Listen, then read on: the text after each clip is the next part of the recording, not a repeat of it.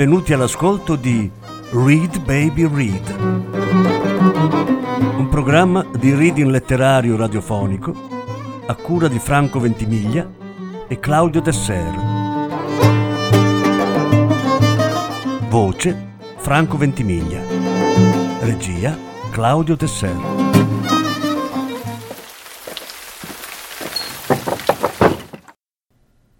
May Sioval per Valu Terroristi. Romanzo su un crimine. Capitolo terzo.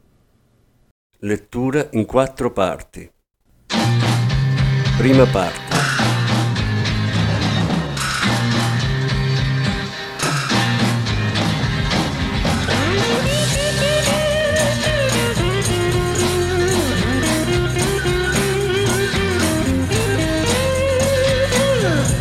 must be some kind of way out of here. Said a joker to the thief. There's too much confusion. I can't get no relief. Businessman there drink my wine. Plowman dig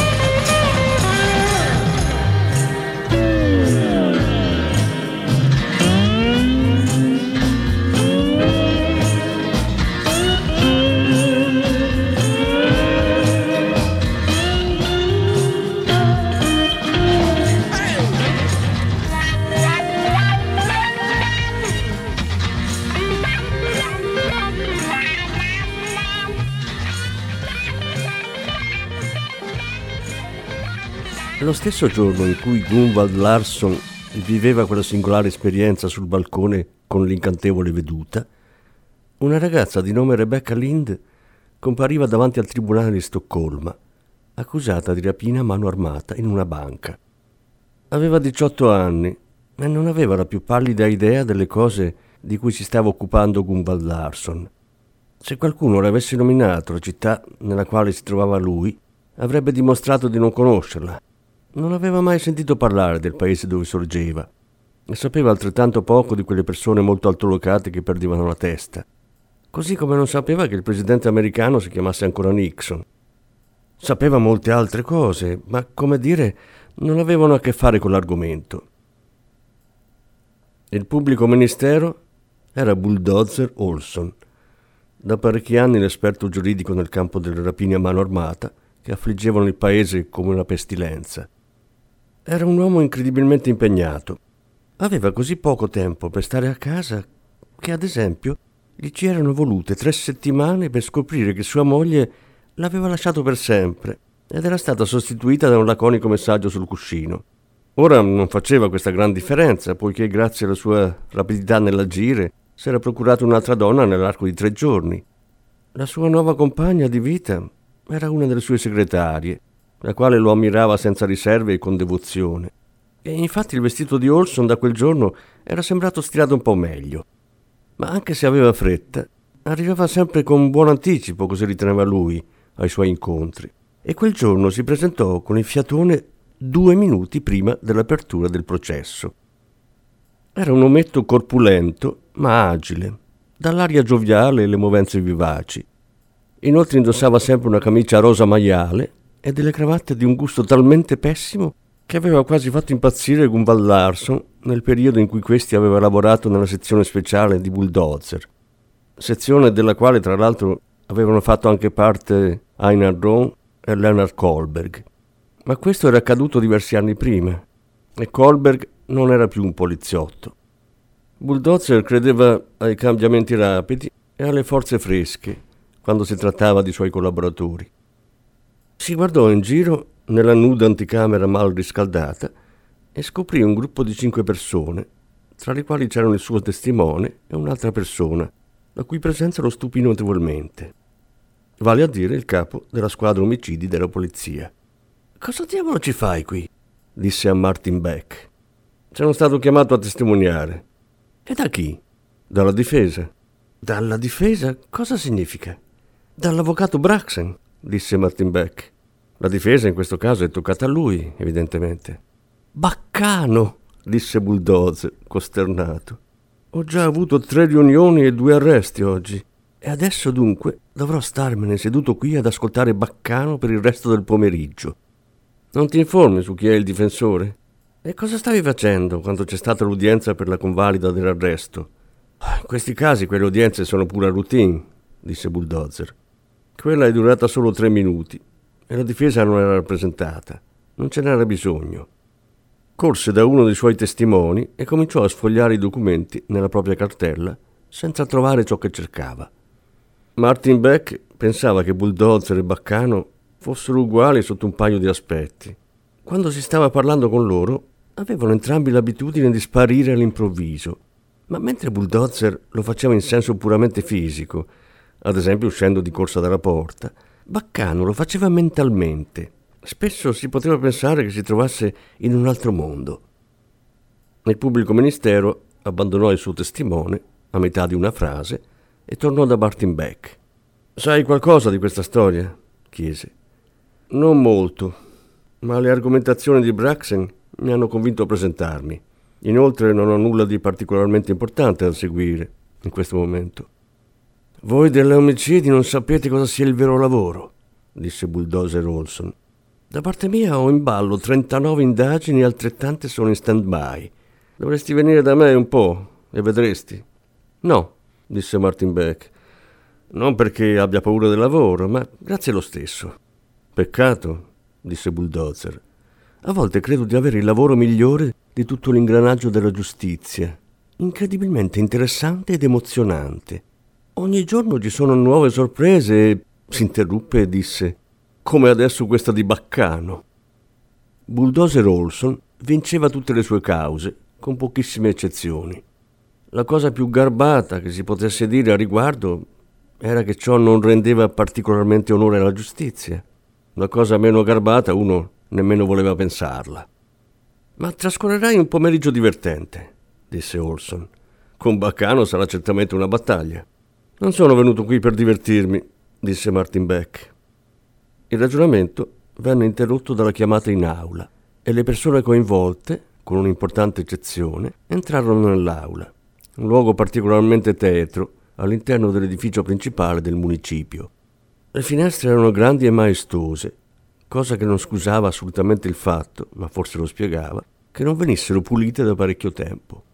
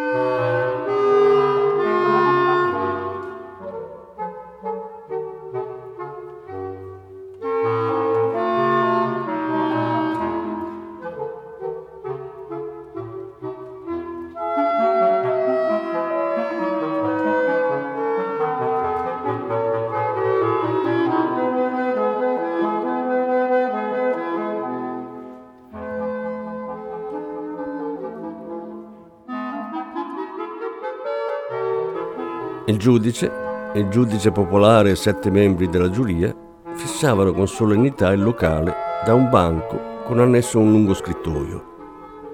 Un sottile velo di fumo nel polveroso trapezio di luce che filtrava dall'esterno indicava che qualcuno nell'aula aveva appena spento una sigaretta. L'imputata venne fatta entrare da una porticina secondaria. Era accompagnata da una donna burbera sulla cinquantina, in uniforme. L'imputata era una ragazza con i capelli biondi che le arrivavano sulle spalle, bocca imbronciata e occhi castani da veggente. Indossava un vestito lungo verde chiaro, ricamato, di un tessuto leggero e sottile, e ai piedi calzava degli zoccoli neri. I membri della corte erano seduti e lo erano stati dall'inizio, gli altri rimasero ancora in piedi. Il giudice aprì il processo con voce monotona, poi si girò verso la ragazza che era seduta alla sinistra della corte, e disse L'imputata si chiama Rebecca Linde. Lei è Rebecca Linde? Sì. Posso chiederle di parlare a voce un po' più alta? Sì. Il giudice guardò tra le sue carte. Infine disse Ha altri nomi? No. Ed è nata il 3 gennaio 1956? Sì. Devo chiederle di parlare a voce più alta. Lo disse come se fosse una frase da ripetere rutinariamente in tutti i processi. Ed era proprio così. L'acustica dell'aula era particolarmente cattiva. Inoltre gli imputati spesso non erano abituati a parlare in pubblico e fra l'altro si facevano discreti per l'ambiente molto negativo e deprimente che incontravano. Il giudice proseguì dicendo L'accusa era presentata dal pubblico ministero Stan Robert Olson.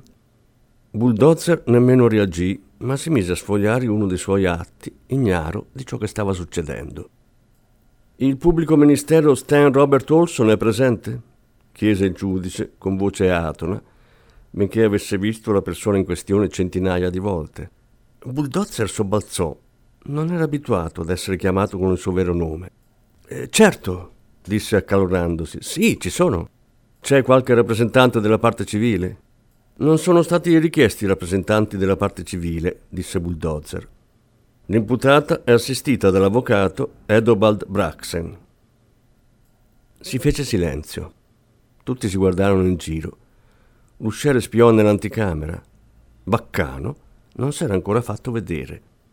L'avvocato Braxen evidentemente è in ritardo, disse poco dopo il giudice popolare. Poi ebbe una conversazione a bassa voce con il presidente della corte, dopodiché questi disse Possiamo chiamare i testimoni intanto. Il pubblico ministero ha convocato due testimoni, la cassiera di banca Kerstin Franzen e il sovrintendente Kenneth Kvastmo.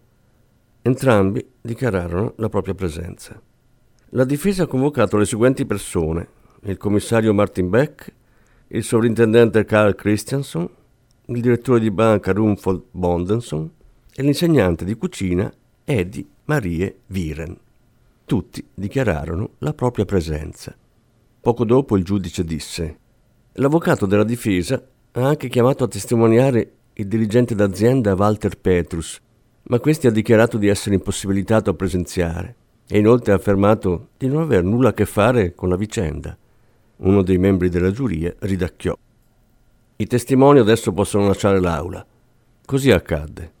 Entrambi i poliziotti, che in quei contesti erano sempre vestiti con pantaloni dell'uniforme, scarpe nere e blazer poco fantasiosi, Martin Beck, il direttore di banca, l'insegnante di cucina e la cassiera di banca, uscirono in anticamera.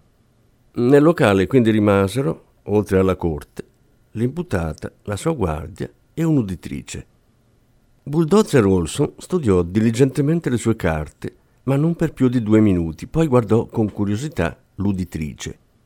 Era una donna di un'età che Bulldozer stimò sui 35 anni. Era seduta su una delle panche con un block notice da stenografa aperto davanti a sé. Era di un'altezza sotto la media, raggiungeva malapena i 1,60 m e aveva i capelli biondi, dritti, non particolarmente lunghi. Il suo vestiario consisteva in dei jeans slavati e in una camicia dal colore indefinito. Calzava dei sandali e aveva dei piedi larghi, abbronzati, con le dita lunghe. I seni erano piatti, con dei capezzoli grossi che si intravedevano sotto il tessuto della camicia. La cosa più notevole in lei era il volto un po' spigoloso, con un naso pronunciato e un penetrante sguardo blu. che a turno dirigeva verso i presenti, soffermandosi particolarmente a lungo sull'imputata e su Bulldozer Olson. In quest'ultimo caso in modo così perforante che il pubblico ministero si alzò, prese un bicchiere d'acqua e si spostò dietro di lei. La donna si girò subito e catturò il suo sguardo. Sessualmente non era proprio il suo tipo, sempre che lui ne avesse uno, ma era estremamente curioso di sapere chi fosse. Vista così da dietro, sembrava avere una corporatura massiccia, senza che fosse minimamente grassa. Poi non riuscì più a sostenere il suo sguardo. Segnalò che doveva fare una telefonata importante e chiese di poter lasciare l'aula. Uscì con passo saltellante, più curioso che mai. Se avessi chiesto a Martin Becky, che era in piedi in un angolo dell'anticamera, probabilmente ne avrebbe saputo di più. Ad esempio che la donna non aveva 35 anni, bensì 39, che aveva effettuato studi approfonditi di sociologia e che per il momento stava lavorando nei servizi sociali. Martin Beck, infatti, sapeva tantissime cose sul suo conto, ma erano le poche informazioni che voleva fornire, dato che la maggior parte erano di natura personale. Forse, se qualcuno gliel'avesse chiesto, avrebbe detto il suo nome, Rean Nielsen.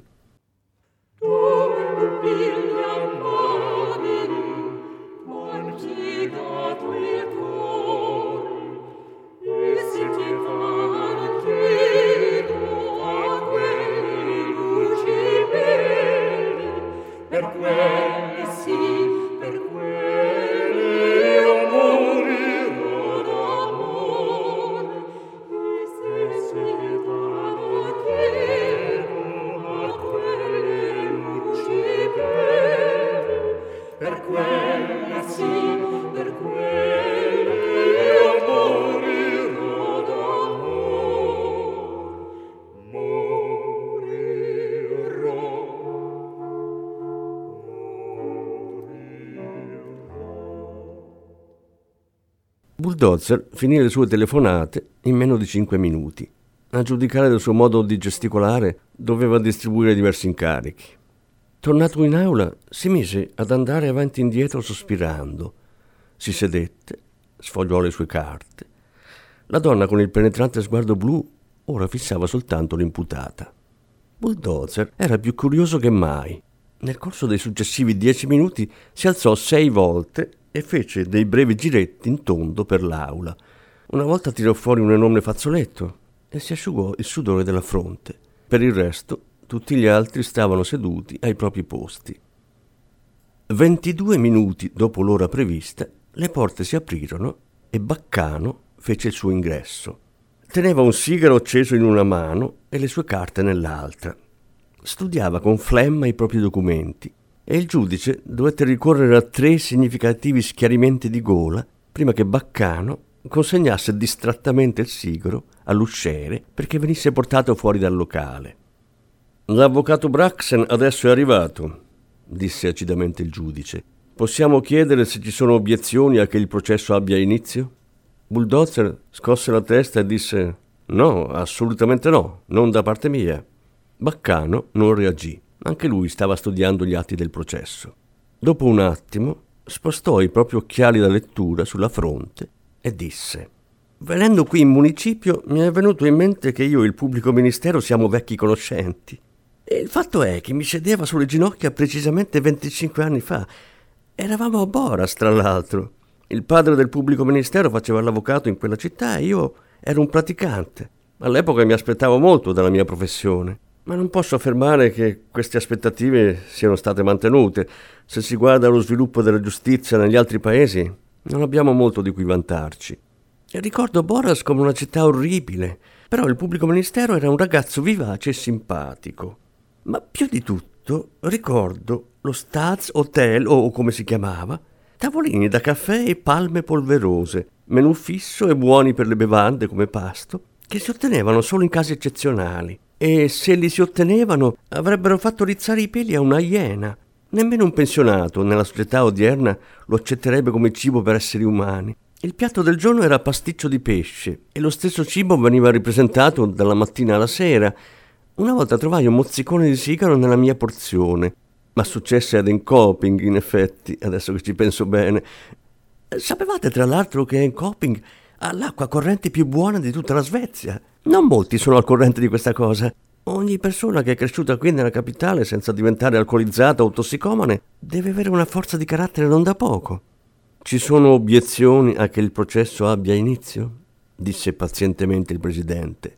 Baccano si alzò e avanzò al centro dell'aula.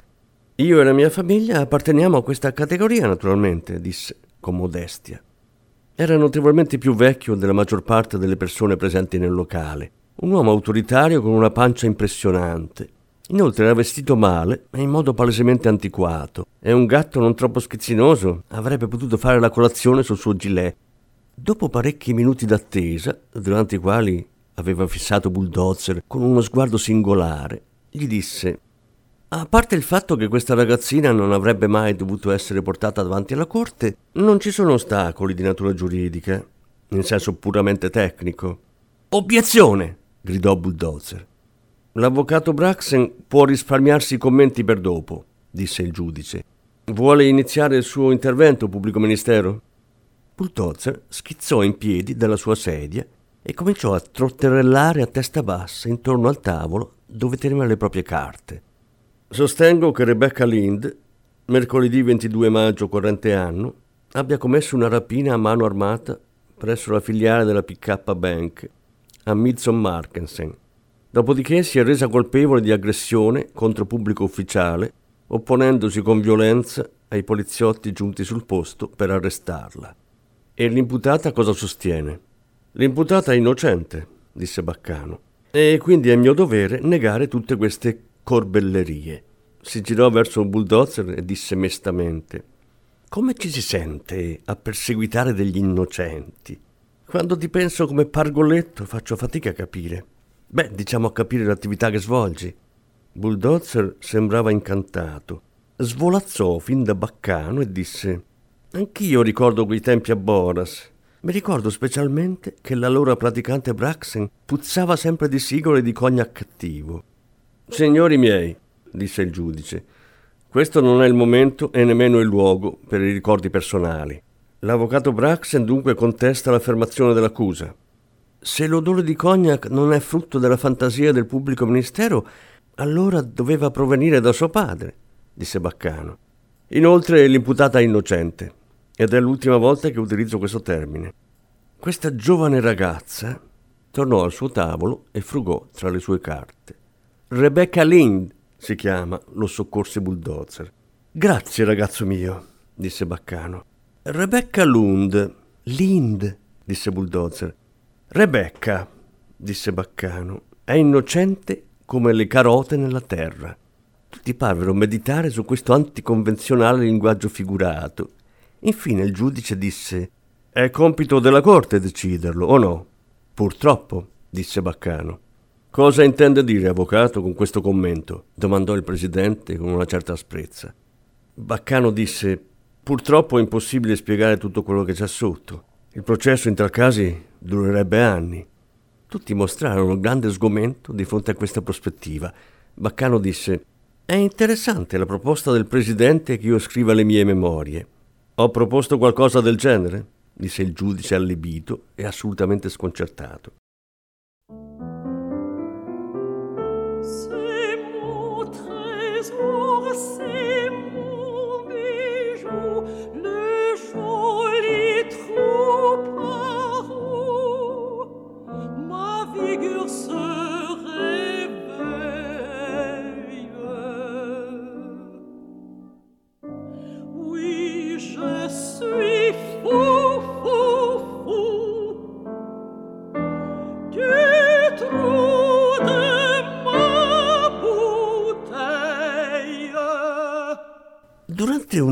Una vita passata in varie aule, dove si dice che venga fatta giustizia, si ha il tempo di raccogliere molte esperienze, disse Baccano. Da giovane, inoltre, ho trascorso un periodo in America Latina, dove mi sono occupato di caseificazione. Mia madre, è ancora viva la vecchia, dice che quel lavoro con il latte a Buenos Aires è stato l'unico mestiere onesto che io abbia mai avuto. A questo proposito, sentivo dire l'altro giorno che anche il padre del pubblico ministero, malgrado l'età avanzata e il consumo di alcol in continuo aumento, ogni giorno fa una veloce passeggiata lungo il fiume a Chebro, dove sembra che la famiglia si sia trasferita negli anni 40. Da Buenos Aires, con gli odierni mezzi di trasporto, il passo fino ai nuovi stati africani è breve. Un libro estremamente interessante sul Congo belga ha appena destato la mia attenzione. Le memorie dell'avvocato Braxen, sebbene non ancora scritte, sono sicuramente interessanti, disse Bulldozer con un sorrisetto, ma non credo che siamo convenuti qui per ascoltarle. Il pubblico ministero ha ragione, disse il giudice. Vuole presentare il caso adesso, signor Olson?